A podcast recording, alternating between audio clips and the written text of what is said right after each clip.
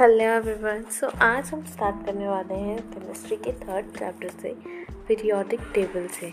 तो सबसे पहले हम classification of elements and periodicity in properties पढ़ेंगे। सो so, सबसे पहले what is the need for classification classification की ज़रूरत ही क्या थी? क्लासिफिकेशन की ज़रूरत इसलिए पड़ी क्योंकि हमारे पास बहुत सारे एलिमेंट हैं और उनके इंडिविजुअली सारे physical as well as chemical और सारी मास और एटॉमिक नंबर ये सब लर्न करना बहुत ही डिफ़िकल्ट हो जा रहा था। इसलिए क्लासिफिकेशन ऑफ़ पीरियोडिक टेबल की 1800 में 31 एलिमेंट्स थे। 1865 में हमारे पास 63 एलिमेंट्स थे और अब हमारे पास 144 एलिमेंट्स हैं। So so, quite a large number of elements so it is very difficult to study individually and it led to the classification of periodic table. So periodic table we are going to study. So firstly we should study what is the classification.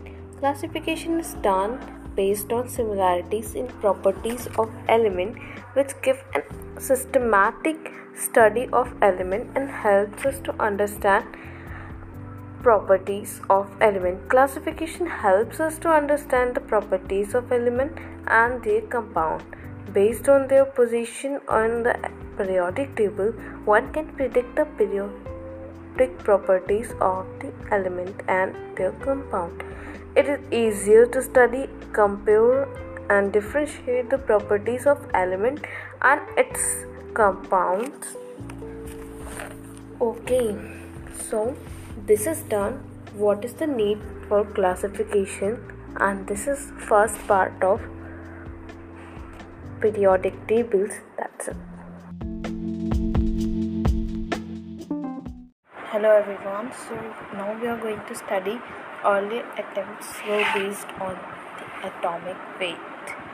So अभी तक हमने पढ़ा कि what why it is needed for classification what is the need for classification अभी तक हमने ये पढ़ा कि क्लासिफिकेशन की क्या ज़रूरत थी और हमने ये भी पढ़ा कि 1800 में 31 एलिमेंट्स थे और 1865 में 63 एलिमेंट्स आ गए और at present we have 144 elements, such a large number of elements so, it is very difficult to study individually and it led to the classification of periodic table तो ये हमने पिछले रिकॉर्डिंग में पढ़ा था। सो so, अब हम पढ़ने जा रहे हैं कि जो पीरियोडिक टेबल की हिस्ट्री क्या थी। तो सबसे पहला अटेम्प्ट जो था वो उन्होंने वो किया गया था प्रोस्ट hypothesis. The first time he tried to discover periodic table, he said all the elements are made up of hydrogen and its isotopes only. उन्होंने कहा कि सारे एलिमेंट्स जो भी हैं, वो सिर्फ़ उनके वो हाइड्रोजन सॉरी हाइड्रोजन और उनके आइसोटॉप से बने हैं। जो भी गलत साबित हो गया बाद में। और फिर उसके बाद दूसरे जो थे साइंटिस्ट उनका नाम था Lavoisier classification he arrange according to metals and non-metals, metals are electron donor and non-metals are electron etc जो भी जो कि वो भी गलत हो गया। क्योंकि तो मेटलाइट्स भी थे। और उन्होंने सिर्फ़ मेटल और नॉन मेटल को डिफाइन किया था। फिर उसके बाद मेनली हमारा यहाँ से स्टार्ट होता है। तो अब मेनली देखा जाए तो सबसे पहले डिस्कवर किया था डोबेरिन ट्री So he arranged the three similar elements exist in the same group of three elements and he said these groups are as right.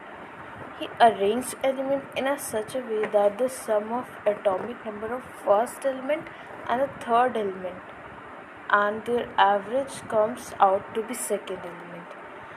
ऐसा अरेंज किया कि जो उनके सिमिलर सॉरी सिमिलर एलिमेंट्स हैं, जिनकी physical and well chemical properties same हैं, उनके तीन पेयर्स बनाए, और जिनमें से फ़र्स्ट और लास्ट का जो एवरेज एवरेज है, वो थर्ड एटॉमिक थर्ड एलिमेंट का